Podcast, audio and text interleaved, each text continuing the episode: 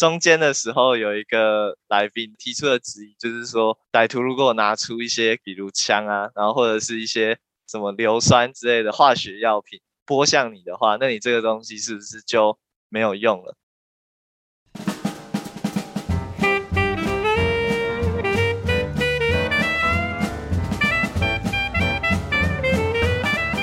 欢迎收听美好生活提案所。大家好，我是东龙。我前阵子去看了，就是实践大学工业产品设计系的毕业展，在学校停车场里面做展览，然后所以我就想说，哎，是不是可以透过这样的一个机会来访谈这一次展出的几位同学？所以我就邀请实践的主任来帮我们推荐几位同学来上节目，跟大家一起聊聊哦。因为我们的节目叫做美好生活提案所嘛。那当然，工业产品设计非常重要的一部分，当然就是就是为美好生活来提案。同时呢，今天来的三位同学，我刚好他们也是我在实践上过课的修课同学，大概是在他们大二的时候，然后现在已经大四要毕业了，就觉得啊，时间过得好快哦，就是觉得不胜唏嘘，就是大家觉得哎，好像。要进入社会，进入一个新的阶段，然后老师只是在意说啊，自己可能就老了三岁之类的这样子。好，所以我们就先欢迎今天的三位同学。那我们先请三位同学来跟大家问好。首先，第一位是陈冠华，大家好，我是陈冠华，就来自实践工业产品设计系四年级的学生。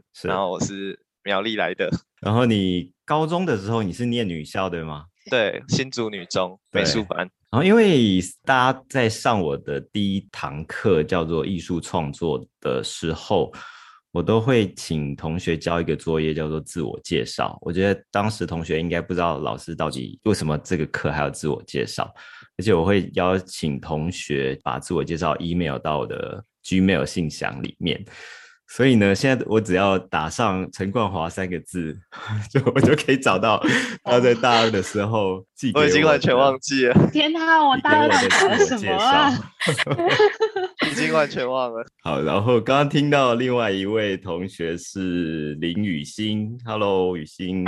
Hello，Hello，呃，我叫林雨欣，然后我是这一次 B 展的总招。以前高中的时候就是参加就是实践公社的体验营，暑期体验营那种，然后就决定好目标，然后就进来了。过程上蛮顺利的。现在要大四要毕业了，好开心哦！总招辛苦了。好，还有 另外一位是范静文，静文。Hello，大家，我叫范静文。然后我虽然是台北人，但是我常常会跟人家讲说，说我国高中有很长时间的时间是在云林读书，所以我常会说自己是，有时候会说自己是云林台北人。是有亲戚在云林吗？呃，其实上次就读的学校就刚好是住宿学校，学校就在那里，然后大家就是会从台湾四面八方聚集在那边一起读书，自己在那边待了国中、高中也算五年多，快六年的时间。主任给我的 comment，他说静文是一个踏实的孩子，这样子。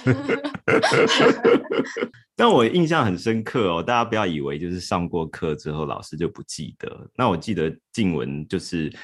每堂课几乎都会到，应该是都到了吧？然后会很认真的听课，也会蛮主动的参与一些班上需要帮忙的事物，这是我的印象。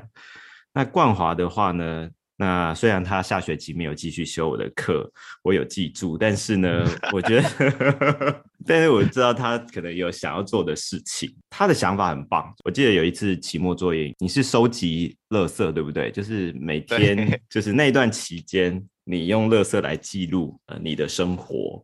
虽然下学期没有上课，但是。呃，很不幸的老师又参加了一个你参加的工作营，然后担任评审，就是还是遇到了这样子。城市论坛，对对对对。那于心呢，曾经在一个桃园的机器人观光工厂做导览，哎，对啊对啊，很特别的一个经历。我会找到这份工作的原因是我当时高中毕业的时候，我就一直有听说设计系很烧钱。所以我就一心就是想要赶快先赚一点设计费用，我就跑去一零四上面找打工的工作。可是我又不想做餐饮，又不想做补教。高中毕业其实说真的，剩的工作没多少。然后就刚好在我们家附近那边有一个，呃，他本业是做马达的船产，可是他开了一个机器人的观光工厂。然后因为我刚好蛮喜欢机器人的，所以就想说去试试看，就顺利录取。然后我觉得在那边。说真的，还蛮训练我的口才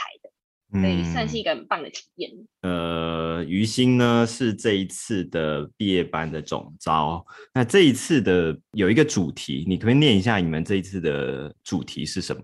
它叫做 percentum，它是百分比的拉丁文。我们当时在策展的时候，就是很希望大家不是。只看到我们最后的结果，而是可以看到我们中间所有经历的过程。所以其实像这次在展场里面可以看到，有一些作品的旁边会有摆一些他们在制作过程所遇到的问题，然后他们是怎么解决、怎么处理，或者是他们在实验的时候，呃，他们的实验结果这类的，或者是有一些看不到的可能结构，或者是产品里的细节，他们也会特别用放大的方式放在作品旁。这个其实就是要讲说，我们希望大家可以看到这整段过程中的百分比。不管你今天是你今天来看的时候，你看到了什么，你都可以知道我中间不管在几趴几趴的时候发生了什么事情。然后这件事情其实也可以连接到呃，就是网页那边，网页那边它其实有做线上作品导览，然后这个作品导览里面也会比较详细的去解释它在制作的过程发生了什么事情。因为我刚刚也有看了一下网页，然后我又想到说，哎，其实因为今年的展览已经结束，因为今年没有新一代设计展嘛，这个对于同学会不会有在心情上或者是在展示上面，本来就想说这是一个很好的展示机会，除了可以展示自己的毕业作品之外，也可以观摩其他同学、其他学校同学的作品，呃，有没有一些失落感或者觉得遗憾？冠华讲一下，我是觉得，我是觉得确实蛮可惜的，因为我自己那时候在投票说要不要办新一代的时候，比较偏向于要办，因为我记得我好像只有大一那一年，然后有参加一次，就是在世贸那边的新一代展，然后我就蛮喜欢现场的氛围，有一种全国的设计系都在一起办同乐会的感觉，对，就非常喜欢。对，然后到没想到到了我们这一年，就是没有办法举办。今年是第二年没有举办嘛？应该是这样嘛？对吗？第三年了，第三年三，对，第三，好难过。比较认识你们这一届同学，是因为我们在上课的时候还不用戴口罩，你们经历了从不用戴口罩。到一直戴口罩到毕业的一个生活之后，我上课的同学我都不知道他们长什么样子，就是呃，就算课程结束了，我还是不知道哪一个同学修过我的课，因为大平常大家只看到眼睛而已。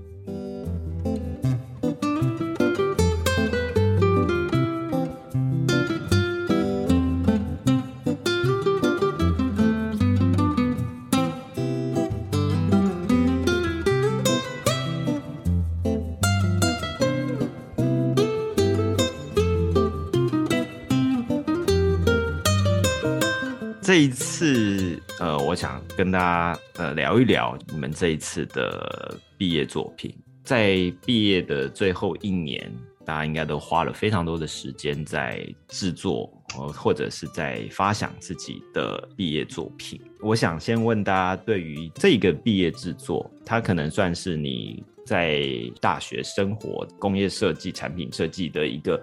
非常重要的一个成果。那你们自己怎么看这个毕业制作对你们的意义是什么？我想先请静文来跟大家分享一下。一开始的时候会把它定义成讲说，它会是一个我四年的总结。本来啦，一开始私心会想要打安全牌，后来又想说，但是我好像还有一些事情我还没有去挑战，就像是，嗯，我有一个作品，它是做婴儿车。就是我在一年级、二年级做的作品，其实都是比较小型的，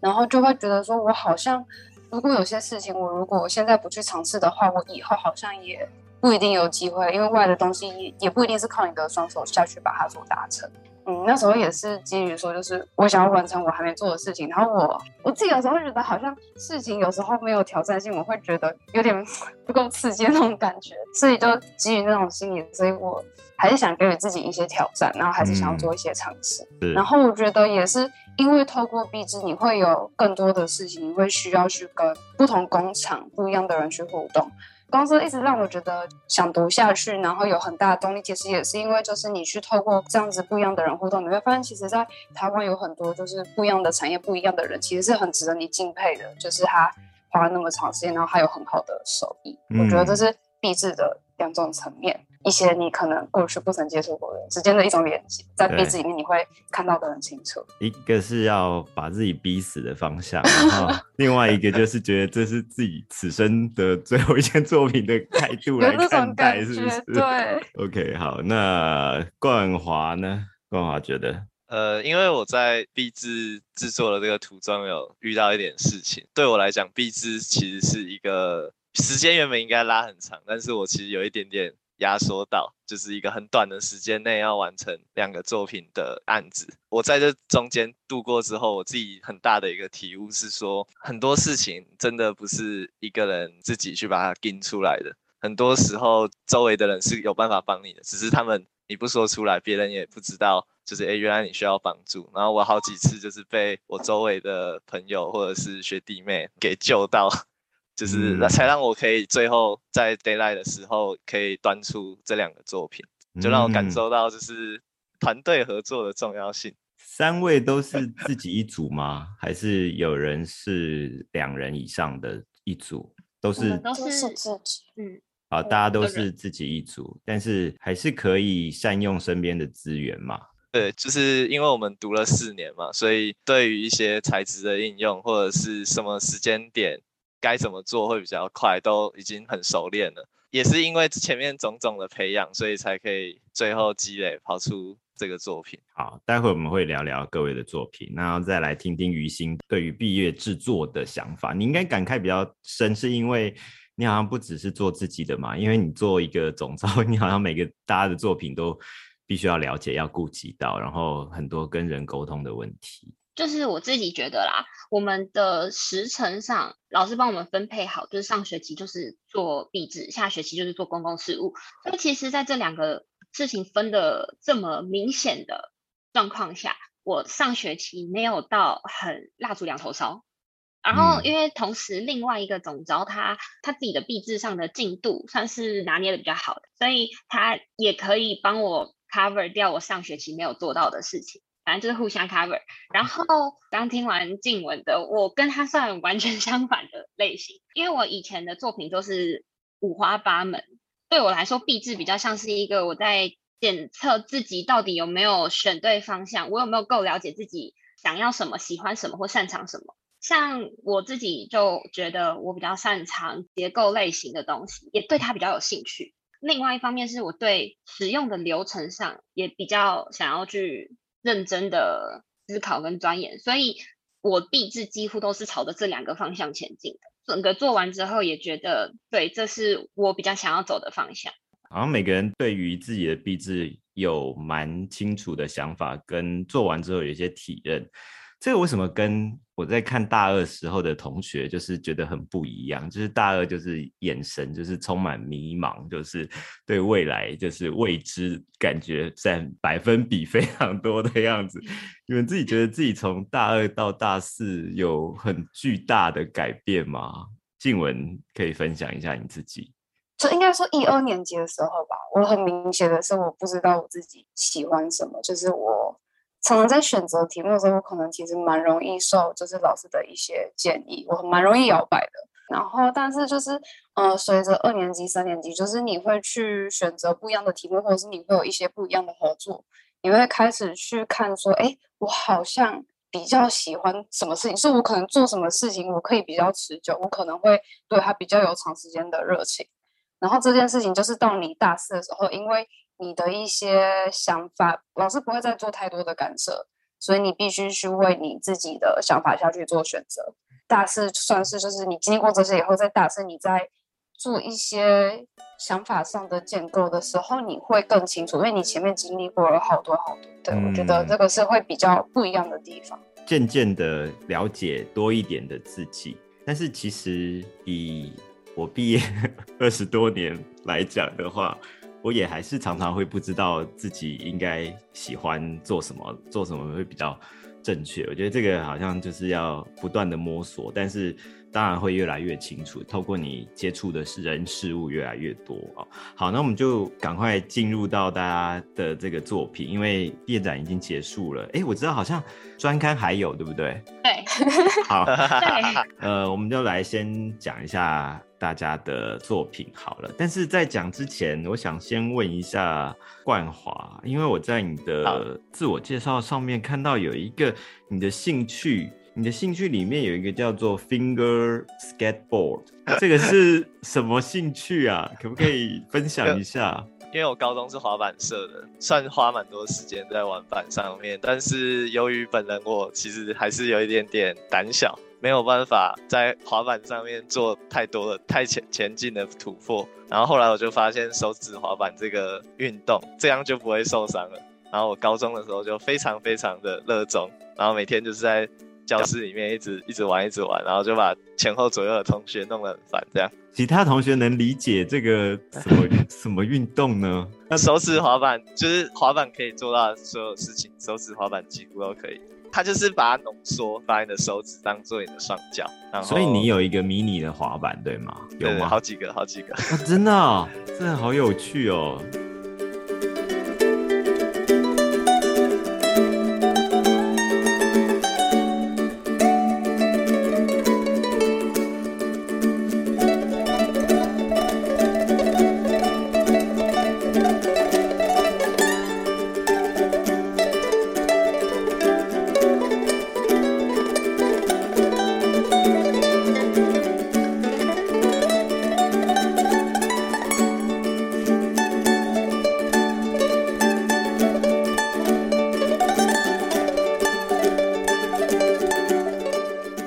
到正题，就是在讲这一次的毕业的制作啊，因为这一学年每位同学要做两件作品，那我不知道你们有得到什么样的命题，或是得到什么样的规定，或者是希望被要求怎么样？那冠华可以先来，先选一件来讲好了。我对我毕制两个作品的命题，我是想说，一个要以比较一体性的方式。非常传统的工业设计，就找到问题，解决问题。那另一个则是就是会做的比较符合我自己的个性跟风格，有个人化一点的作品。那我比较想分享的还是议题的这个，大家应该会比较可以从就是声音上听得懂。这样，我那个是想做的是捷运的公共安全作品。它基本上就是基于说，常常在新闻里看到地铁或捷运发生事故的时候，民众都只能仓皇的往后逃跑。那我就想做一组定位有点类似于消防灭火器，放在捷运的车厢，在需要的时候我再去把它拿出来做使用。我是把它做成一组的形式，一个是防护盾牌，一个是防护推杆。盾牌就是阻挡伤害，那推杆主要是就是。把歹徒跟你自己的距离推开，然后来保护民众的安全。我是希望说这东西可以帮助民众坚持在歹徒攻击的时候，然后根据我那时候的 research 发现说，歹徒通常都选在捷运站跟站之间移动的这段时间来行凶，通常就是大概三到五分钟的时间。民众就是用这工具，然后在三到五分钟的时间内可以好好做一个抵抗，保护大家安全。然后等捷运到站了，就可以逃离危险，或者是警察就可以进来帮忙。会做出这样的一个题目，是跟你自己关心或者关注环境，或者是新闻议题会有关吗？对，应该说我们在做毕制的前期的时候，都会提很多的提案，然后探索很多不同方向的命题。那我有发现说，我自己好像对于自然环境、环保的那个方面比较没有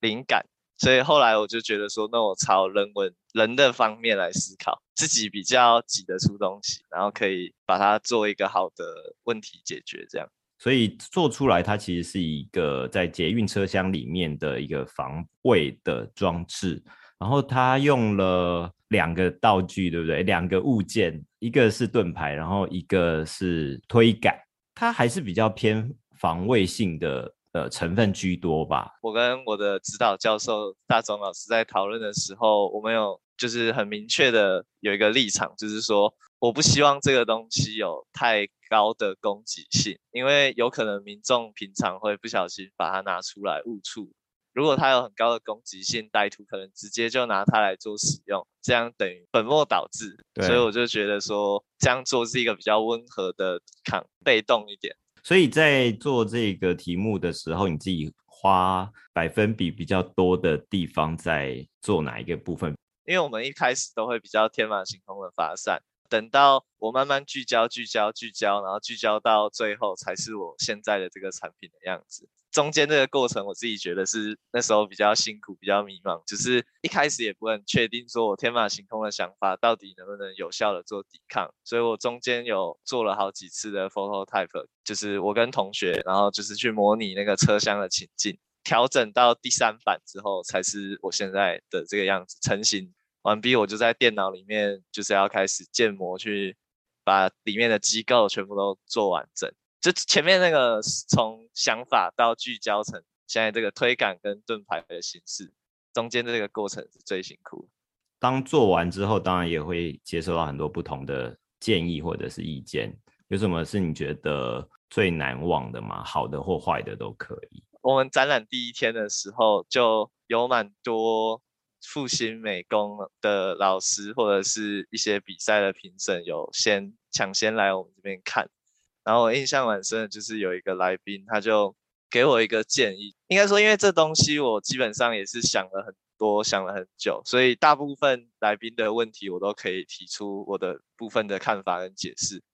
可是那个来宾就有给我一个小建议，就是说我的盾牌的正面，我现在的方法是说我做了一面镜子，这样让歹徒如果要冲过来行凶的时候，他会看到他的自己的那个影像。那个来宾的建议就是说，我可以尝试说，把它做一个有点类似闪光弹的感觉，就是我可以在歹徒冲过来的时候，然后快速的闪一下，让他感觉到晕眩或痛苦，也不会需要加太多的机构或成本，然后也可以达到一个更直接的效果。那我就觉得说，哦，这建议真的蛮好。那有没有会觉得让自己受伤，或者是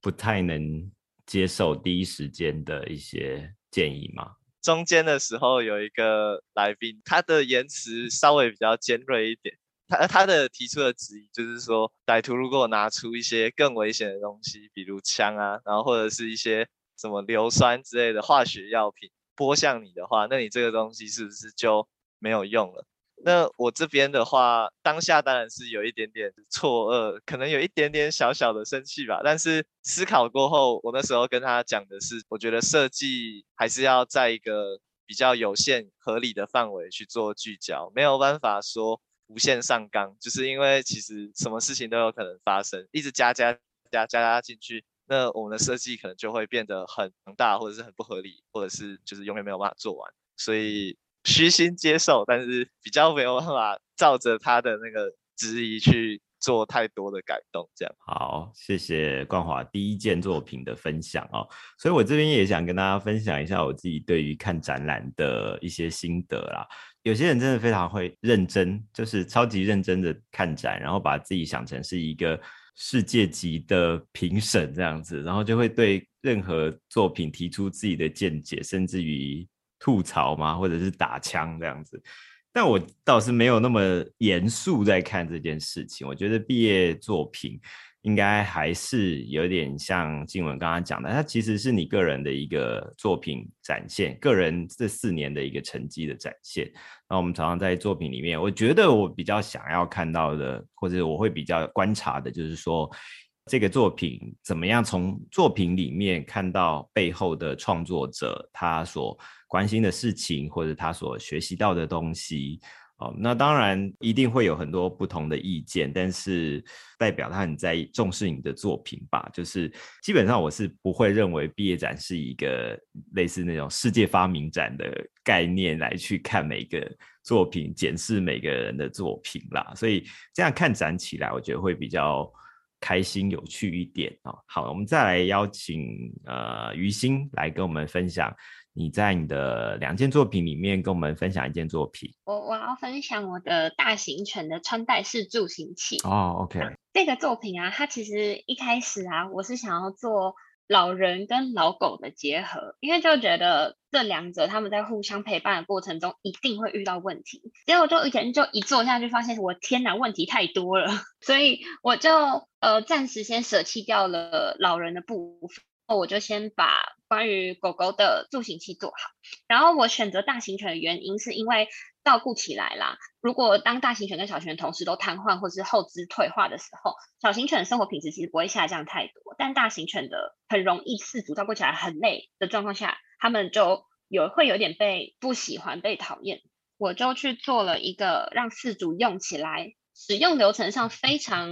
简单流畅的助行器。这一台助行器，同时它的体积也比较小，然后也比较轻，所以当狗狗已经后肢可能瘫痪或退化的时候，它只剩两只脚，结果两只脚的负担反而更重。所以这台车它基本上以狗狗的重量、自身重量去平衡的。呃，我自己会想要做这个，是因为以前我阿妈家有养狗，然后它的狗就比较大只，这其实就是我的产品的 TA，可是它没有退化到要用助行器。只是我有在想，如果它在持续退化的话，应该会遇到这样子的问题。所以你就是从身边看到的一些问题来找灵感，试图去解决它。那你在作品做出来之后，你自己跟你当初的一开始的想法有没有什么样不一样的，或者在过程当中有遇到什么样比较大的困难？我自己看现在市面上的。助行器的种类真的非常非常少，尤其是大型犬的，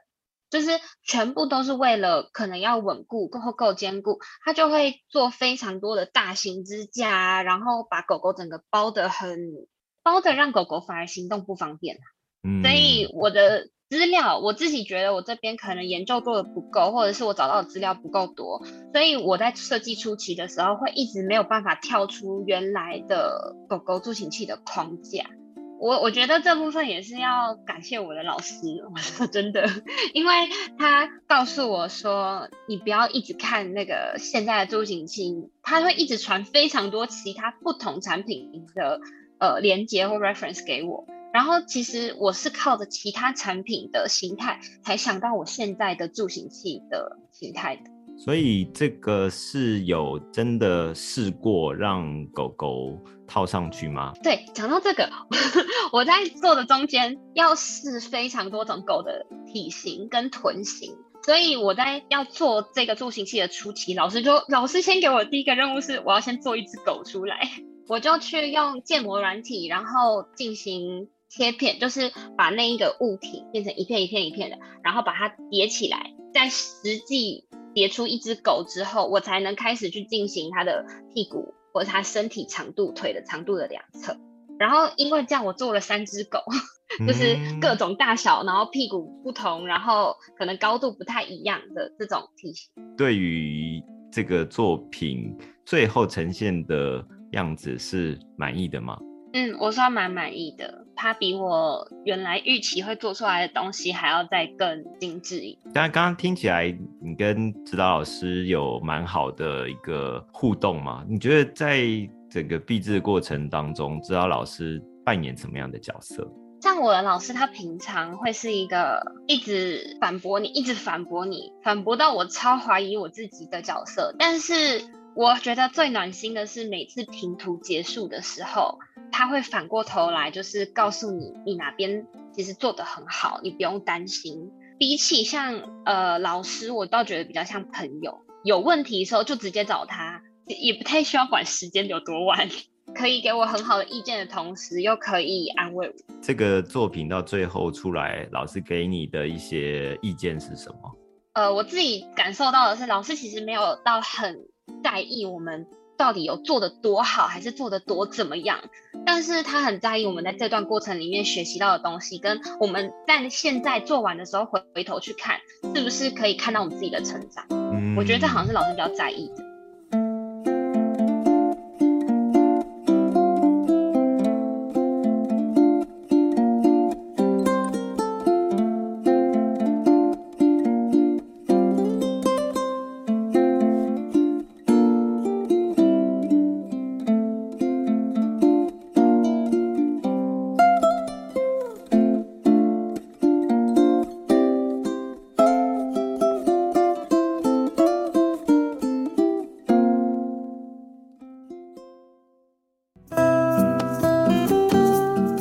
中的美好生活是什么样子呢？来听听他们的说法。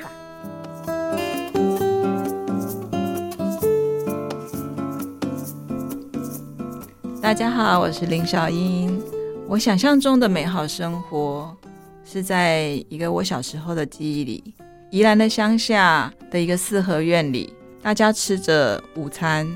吃完了午餐之后，大家就在树下玩耍、午睡，凉风吹来，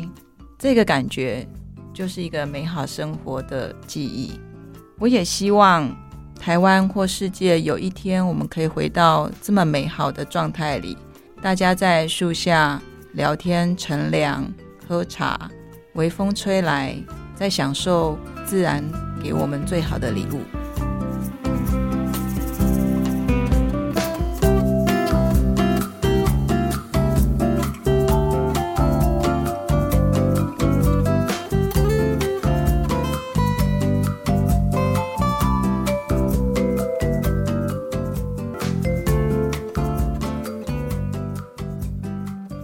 对老师来讲，大家的作品做到最后怎么样，其实都是属于自己的事情嘛。那当然，老师的工作应该还是要让大家在过程当中有所学习吧。那我自己的经验，像我在念研究所的时候，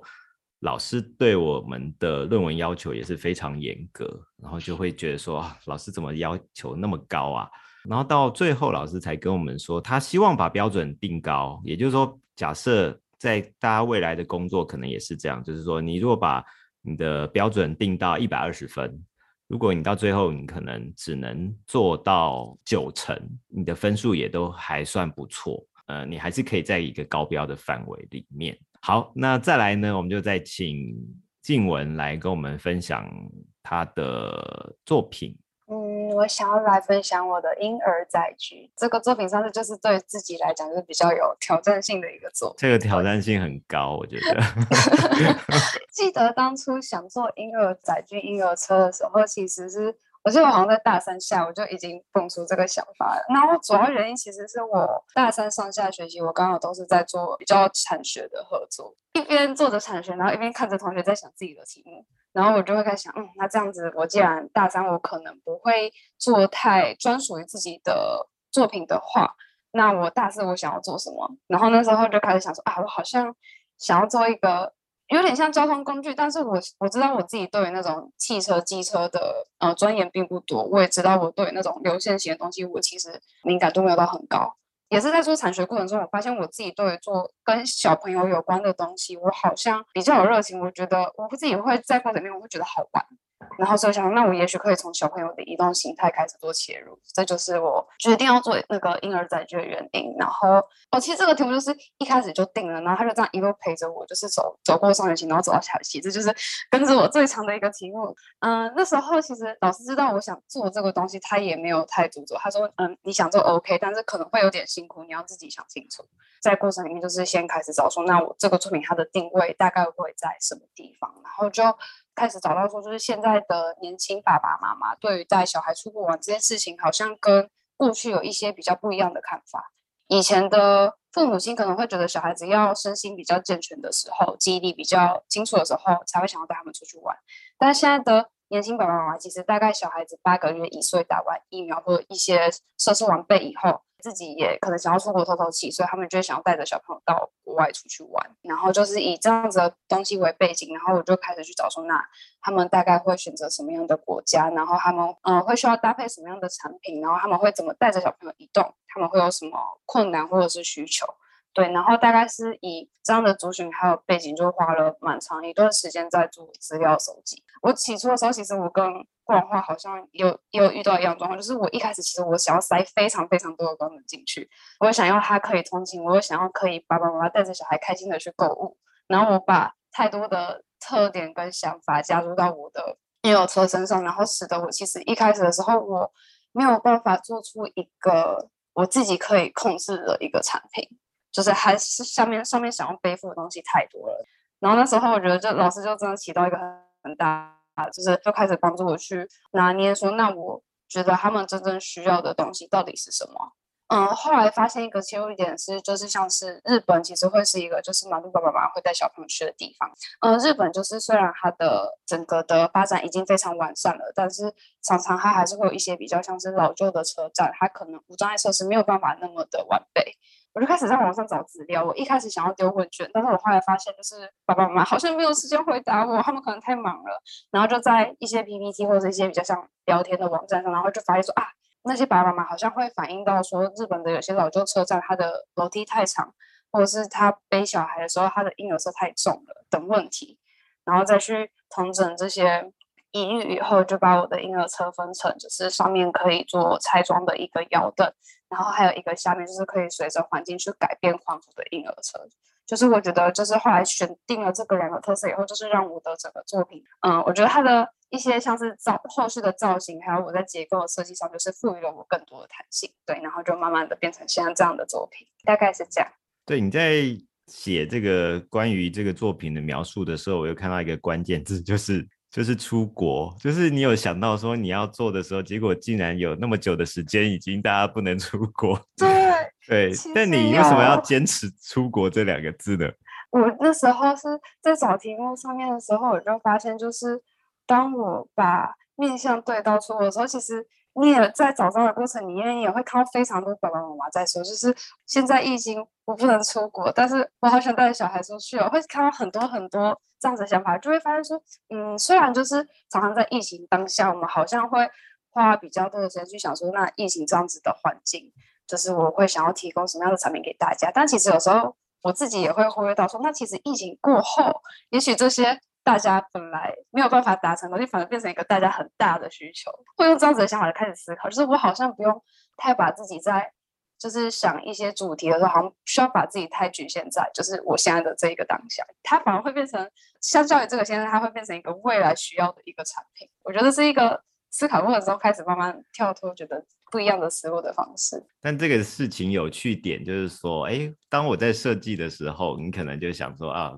为了未来可以全家人带小孩一起出国的时候，让小朋友可以坐在这个车上啊，婴儿嘛是婴儿，对不对？但是呢，等到可以出国的时候，已经会走了，就是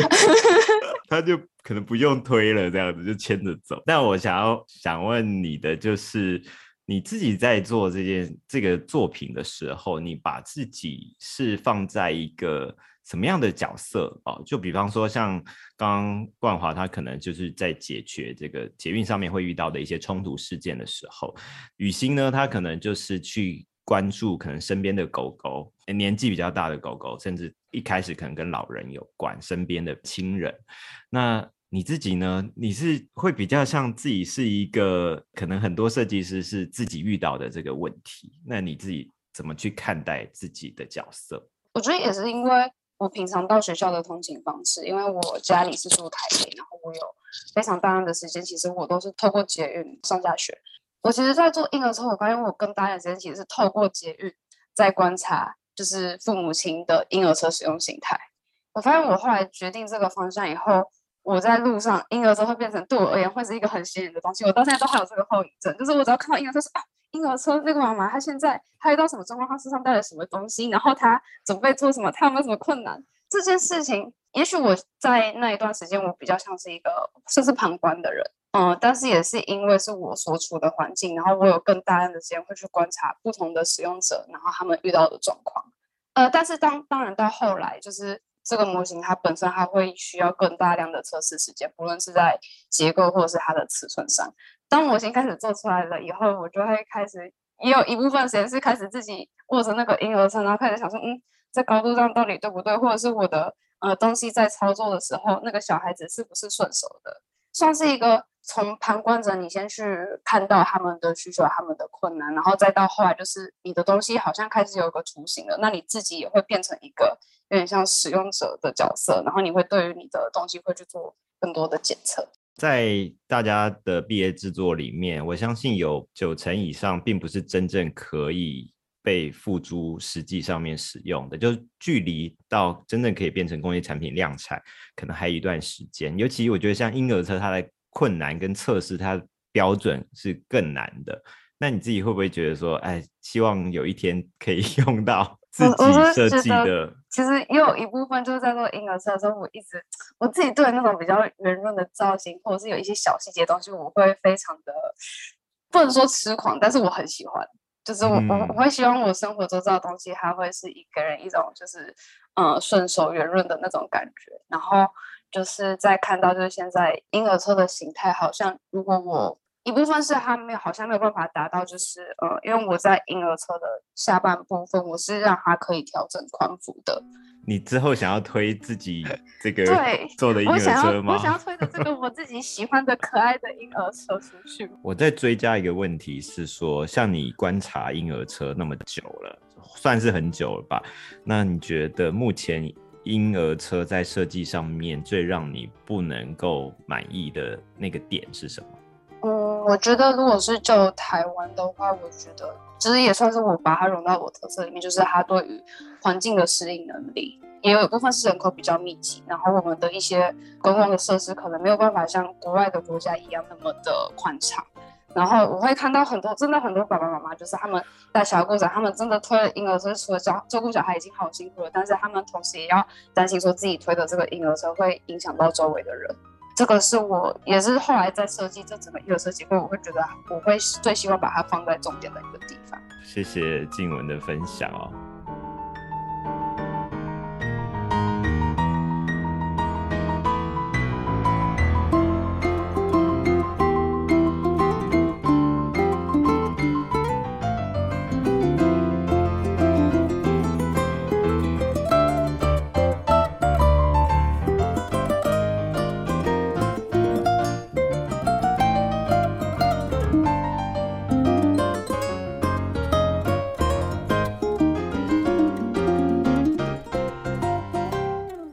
次同学很多人的作品在不同的这种比赛竞赛里面都有蛮好的成绩。那我还也想知道说，嗯，你们报名参加比赛，然后成绩这件事情，对你们来讲，期待或是你们的心情会是怎么样来看待得奖这件事情？那先从冠华来讲好了。我觉得比赛投比赛就是大家就是原本可能心态上是以一种就是我东西做都做了不报白不报的心态去报，但是其实每一次在任何一个比赛它公布的时候，大家争先恐后的就是看那个名单上有没有自己那种期待感、兴奋感，我觉得很久违的那种感受，就有点像可能以前什么考试成绩放榜的时候那种感觉。那基本上对我来讲，比赛最多的大概就是一种肯定吧，就是就是不管怎么样，设计师基本上对自己的东西都还是会有一定程度的满意，但是通常还是会有一点点就是小缺憾。那有的时候像我们做设计还没有到那么多年，可能心态上也没有那么成熟的时候，就会无限的把这种小小的情绪给放大渲染，然后就会对自己可能很没有自信。那只要有任何一个比赛可能有入围什么的，你就会觉得说，哦，是一种对自己这段时间的努力跟最后拿出来的成果，跟自己这个人整个人的一个肯定，那我就会觉得很开心。这样，我觉得还是肯定是蛮重要的。嗯，参加比赛看看可以得到什么。如果你可以得到很多的不同的建议，或者是知道自己在别人眼中是什么样的一个程度的话，我觉得这些都算是一个收获啦。很快的，就是你们在这个疫情期间，等于是完成了大学的学业，然后完成了这个毕业展。想要请问你们自己怎么看待疫情这件事情对你们在工作？或者在学校的学习跟未来的想法的一个影响吗？雨欣来跟我们分享一下。我觉得对于公共事务，像是展览这种，的确会因为疫情有非常非常多的 plan B、plan C，就是一路我们要想非常非常多的备案。但对于我自己的大学生活，我其实觉得还好，影响不大。因为疫情的关系。所以开始衍生出很多不同的合作或讨论方式，所以我觉得对我来说，呃，硬要讲我自己的毕制上面有影响部分，大概就只有跟老师讨论，还有去实验我的呃设计到底合不合理这一块。就是在跟老师讨论的时候，很频繁的需要远距，然后线上。如果在呈现的能力上没有到那么那么好的时候，那其实跟你跟老师亲自面对面的讨论设计一定会有落差。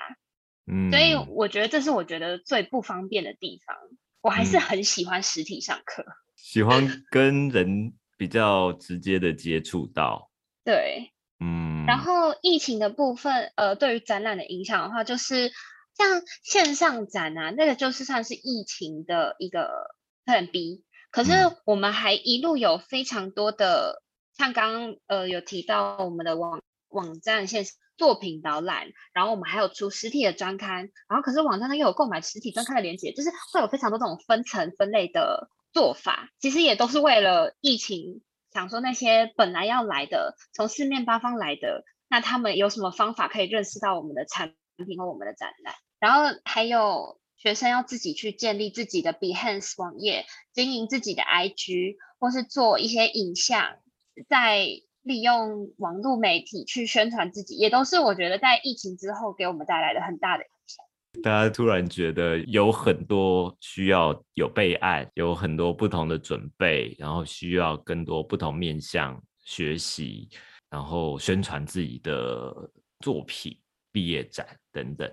那我想问静文，那你觉得如果没有疫情的话，你的这个毕业制作或是你的大学生活？会不会有什么最不一样的地方？疫情我觉得对我最大的影响，其实是我整个东西的制成吧。就是我牵涉到的美材，就是我几乎把三 D 布料，然后还有铁件，我全部都用上了。然后疫情会让人比较容易焦虑的是，就是你会很担心，因为你的东西是环环相扣的，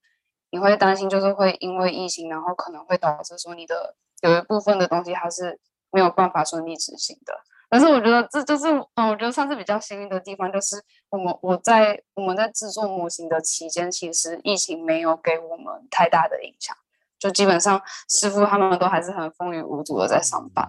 我会感觉就是疫情给我比较大的影响，其实不是好像不是在我自己身上，是我看到的我的学弟妹们，就是你会看到说，因为疫情，老师会在一些课程上面会有所考量，那也许就是我们过去在。大一、大二上，我们会需要很频繁的去去到新城先去到太原路跟师傅互动这件事情上面。到许弟妹他们这个时候遇到疫情，他们好像比较难，嗯，去做这一部分的互动。四年前的写的东西，现在已经跟四年前差蛮多了，这样。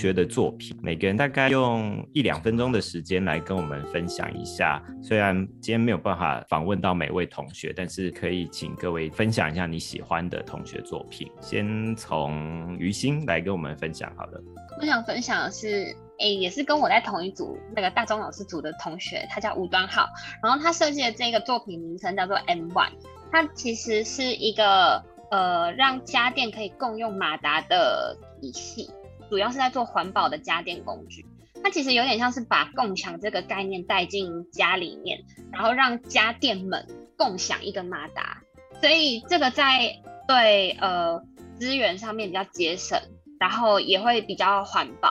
所以这是我很喜欢它的产品的一个地方，它的想法。静文来跟我们分享一位。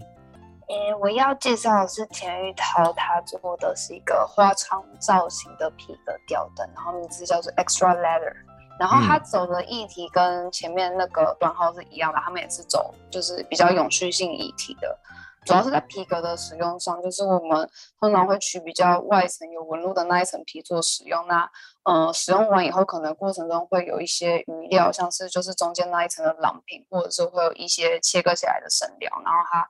嗯，主要是以这样子的材质做出发点，然后他开始去结合一些像是台湾比较呃我们古典，应该说我们比较过去拥有的元素，就是一个花窗的元元素，然后他把这样子一个应该说本来是一个比较传传统制成的，嗯，皮革这样子的材质，然后他把它跟我们现现在会有的技术的，就是那个灯架，把它们重新做一些元素上的结合。之所以对这个产品会这么印象深刻，其实主要会是在我导览的时候，我发现这个作品它其实。包括我自己的阿妈，就是她来看这个展览的时候，她对这个吊灯有一种非常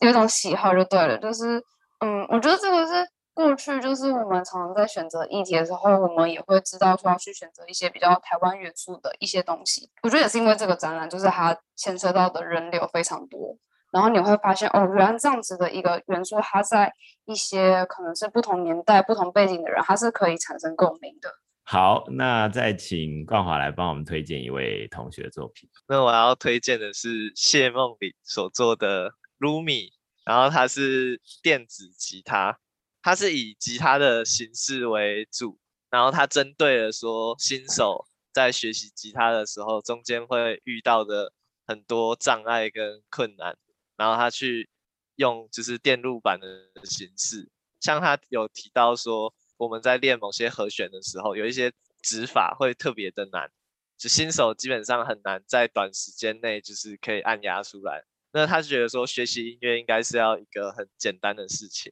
所以他就用电路板的形式，然后等于说可以让学习音乐的门槛大幅度的下降，然后同时也用一些灯号引导。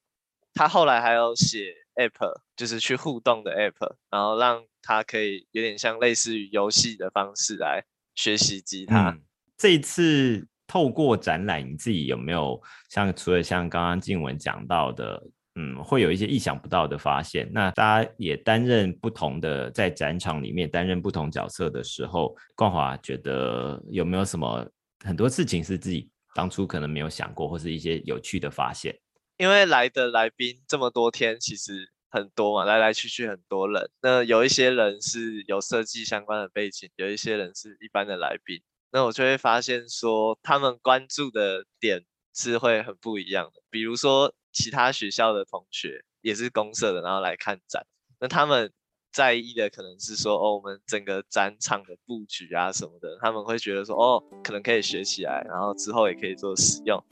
那有一些像。就我前面有提到，就是设计界的前辈，他们来看的时候，他们可能就会想要给我们这些年轻人一些建议，跟什么未来方向的引导。那有一些是可能单纯同学的家长或朋友们，那他们本身来自各行各业，他们喜欢的作品，可能就会跟我们觉得很厉害、很喜欢的作品就会很不一样。所以我就有发现说，就是。我带的人里面很多人很喜欢我们有一个同学做的洗澡椅，因为那个东西非常的心碎机能，所以完全不需要解释，就算没不是设计背景的人也一看就看得懂，那就比较容易让大家都觉得这东西哦很棒，很想要，很想买。这样，我觉得这观点的不同就是蛮有趣的，在这几天一直待在展场时候的感觉，嗯，也等于是可以发现很多。不同的人事物，或者大家对于作品的一些不同的感受、想法，这样好。那我就祝福大家同学呢，就是未来有越来越多满满的成长跟学习的机会。今天就非常谢谢三位同学，实践大学工业产品设计系的毕业班的同学。